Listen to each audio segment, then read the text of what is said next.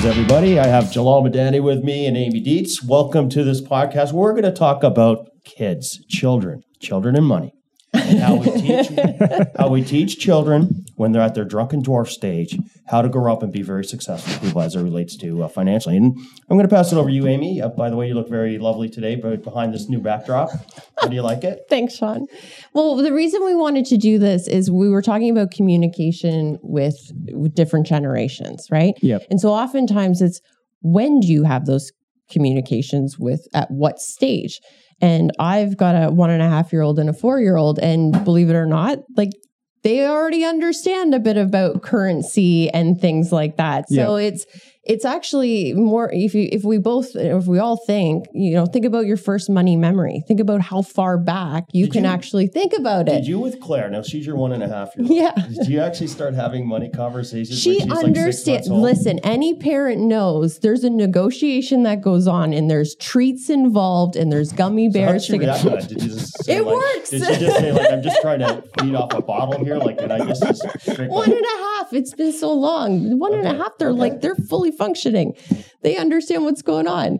So it's it's having those communication and trying to teach them. Like Right. if i think back like i really remember like i had a pink plastic piggy bank and i saved diligently like think about it you you probably if you can remember that far sean think back that was a jab under the microphone. That was a jab under the microphone. I, I can remember last week, but no, actually, you're right. I mean, like, let me ask you, Jalal, when you were younger, was there any board games or anything that you used to play when you were young that kind of taught you a sense of like, okay, what Two games, is? Monopoly and Life. Okay. I, Yeah. I don't. Not too many people know Life, but we used to. Play, I used to play, Life. Life. It was actually an Yeah. awesome game, and that taught me I how may to or may like. not have played it. Remind me, what, what's life? What's what's what's that? That's, It's it's the kind. best game It, it was actually a lot of fun. You start off like obviously at the start, start off and as a single person yeah, and then you, you just go through like life, and then you draw Okay. cards, just like Monopoly. You draw cards, and Is you never know like what's going to happen. Like ladders where you're going through it, there's like, eh, you got divorced. Yeah, yeah, yeah, Yes, exactly, exactly exactly. what it Yeah, yeah, exactly. Yeah. And then it's Okay. like you got divorced, your spouse took half your income, so then you have to get away. You know, you have to Sounds get rid like of half fun your game. money. How Yeah. old were you when you played that? Uh, I probably started when I was maybe eight or nine years old, actually. Okay. Yeah, yeah, yeah. Yeah. Monopoly. That's a great I started playing Monopoly a little later, just because I think Monopoly was a little bit more tactical, Yeah. in some Yeah. sense. But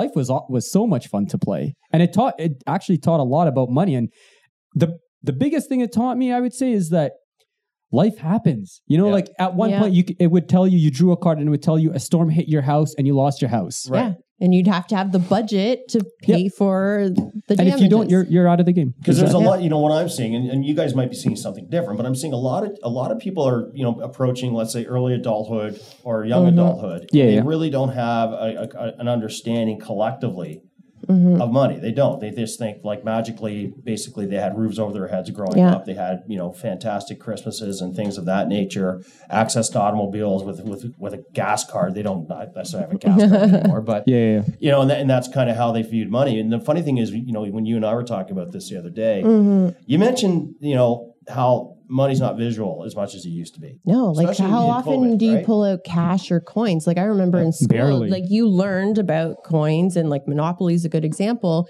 But now, like I look at my kids, they look at me and I just tap this card or you're cha- tapping your Yep. phone. Like there's no concept of how much is something. Like, They think it's the magic need? card. You just tap it and you get whatever you want Yeah, in look life. at how Yeah, great yeah. it is, but oh, Well, there's not that exacer- visual. Uh, exacerbated in COVID, right? Because a lot of people didn't want it because Mm-hmm. Didn't wanna touch cash. you might Yeah. die. So Yeah. what happened was, you know, people started using credit cards even more so, and now they're now we have cashless quote unquote bank branches. We have cashless, you know, Mm-hmm. Yep. entities or organi- or businesses that don't accept cash. Period. yeah. you know so you're right and, it, and that's different because you i remember when you know i used to work um, you know when i was basically a, a teenager and i worked at the hospital as a pot washer you'd go to the bank machine after you got paid cash your check and then you'd have an amount of money mm-hmm. whatever that might be but as you spent it you could see it dwindle Yes, exactly. right It's You- it was a great it's not visual. your wallet and you might be sitting at a place going Yeah. my wallet's empty i can't buy anything yeah, Yeah. you can't see that dwindling No. effect on a No. car So there's been lots of people like how do you think about like how do you teach such a young kid that concept, right? So how do mm-hmm. you so some parents are still using cash when it comes to their kids, like having the visual piggy bank or the clear jar so that Yeah. they can visually see and understand when you get to a certain amount, here's the goal and how you're saving for something. yeah. You know, little kids are notorious. You go into a grocery store and it's like, I want that, I want that, I want that. Throwing Well, tantrums in the middle of the aisle. yeah, and Yeah, yeah. sometimes you give in because you just want to survive the, the excursion. I'm guilty of that. But also, it's sometimes teaching them, like, no, you can't have that. We can't get that today. And it's teaching them to delay that instant gratification, which is also challenging today because everything is so instant, Well, right? what was interesting, I read, I can't remember who who came up with it, but um, you know, it was talking about when you when you know with young children. Let's say you earn some money on a paper route, which is how I earned my first dollars was doing a paper route, and uh, that was something where you're up at like five in the morning in the middle of winter and you're biking Discipline, walking yeah. around, you know, your neighborhood throwing papers all over the place. But Yeah. you know, then you'd make your four or five dollars or six dollars or whatever. You, and then you basically had some spending money, which is basically how Warren Buffett started. I don't know if anyone's seen Becoming Warren Buffett. If you have, I have I'd not. recommend it. But Warren Buffett basically got his love for money from his paper route. But there's this concept where you go, okay, if I earn a dollar, I'm going to put a certain percentage into the spending jar. I'm going to put a certain percentage into the investing jar, and then a certain per, uh, percentage into the uh, charitable giving jar. So spending jar. in- Uh, what was the second one? Investment. Investment jar, investing Investment jar? savings jar. So Savings jar. spending, savings, spending, and then savings, charity. and charity. Okay. Yeah. Yeah. Well, speaking of charity, that's another thing. Like uh, kids at such a very young age, they can understand that. Like oftentimes, you know, parents and grandparents, everybody's bringing over all these toys and birthday parties. Like it gets crazy. So teaching them, like, okay, you're not using this anymore. This is what we do. We go and we donate it, and, and it teaches them about gifting and, and charity early on. So it's believe it or not, like at such a young age, they they are sponges. They absorb every little thing, and they're watching you, and they're lo- seeing how you're interacting. Yeah. With you know, think about when you were young and parents got their bills. Like, how did they react when bills came in? Was it a stressful thing to deal with money, or were your parents very easy at just spending money, and you didn't have any of those stressors? It will impact down the road how how you kind of engage with money. So is the idea, and bear with me here if I may be asking stu- really stupid questions. I have no children of my own. I like coming you home. Good point, Sean. Touche. I like coming home uh, and finding things exactly where I left them off, and sleeping whenever I want, waking up when, waking up whenever I want. But is the idea of reflecting on your, for example, money memories? Is it to be more conscious and more aware of of the, I would say, subconscious ideas or subconscious behavior that you're showing your children? Is is, is that it? Absolutely, because believe it or not, And like you, you ask anybody, and we do this all the time. If you ask a client, "What's your first memory with money?" Everybody has a story. Uh, I Every, for sure. everybody will have some sort of story, and it's funny because if you reflect on the story and think about your personality and your relationship with money today, Yeah. It, it's very telling for some people. The sometimes you know if they've had a really they watch their parents stressed and be very you know uh, scared around money and, and very conservative.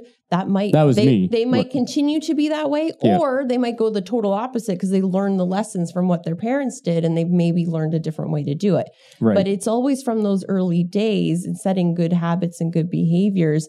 You can see some clients, you know, their kids are talking to us as soon as they turn 18, they're ready to start saving and investing instantly. Like we've got some clients that are so diligent, their children are here at age 18, they're ready to start getting invested. Others, it's, you know, it's many, many years because they just haven't set up tho- those early habits. Yeah, yeah. yeah. So okay, so my uh, I had a question. Now you said, for example, that even at such a young age, the children can pick up this uh, uh, this behavior, right? Where do you draw the line in terms of? I don't want to say setting expectations, but where do you draw the line in in the sense of you don't want your child to know that everything or everything they do you know they should be compensated with, with things with of monetary value right? Right. like you spoke you spoke about charity you spoke about you know perhaps even giving back to the community giving back to the less fortunate whatever Yeah. it is i guess the question is where does your behavior uh, uh, come into that like how does that shape or what ideas almost you, I, I can say what ideas are you trying to show that that child apparently for even after uh, just a year and a half of age like that's way too early but We negotiate in gummy bears in our house. So there's an idea of exchange and give and take, right? Yeah, It's just yeah. it's just concepts. Like obviously a one and a half year old or a four year old or a six year old, they're not going to understand, you know, investing in a certain particular company. They're, Absolutely. Like obviously. yeah yeah But they can understand the idea of we do something, you get something, but Yeah. again, it's not all the time. yeah, yeah. So again, imparting your values, but watching how I interact with money around them. hmm Again, if it's not visual, but to understand that when we go into the store, what we're getting, why we're shopping a certain way.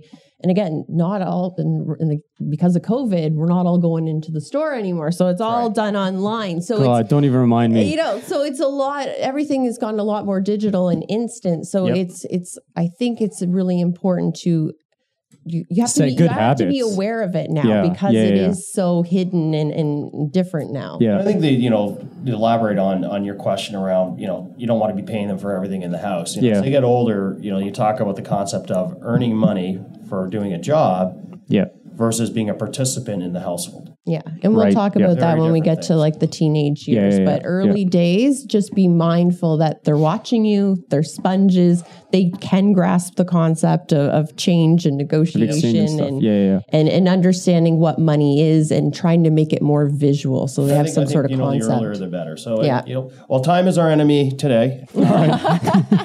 Usually it's our benefit, but uh, we we have to run. But I wanted to thank you two for joining us. And, Absolutely. Uh, thank you Good. for everyone for joining us today, and uh, we look forward to talking with you soon. Thanks, guys. Goodbye. Bye. Ciao.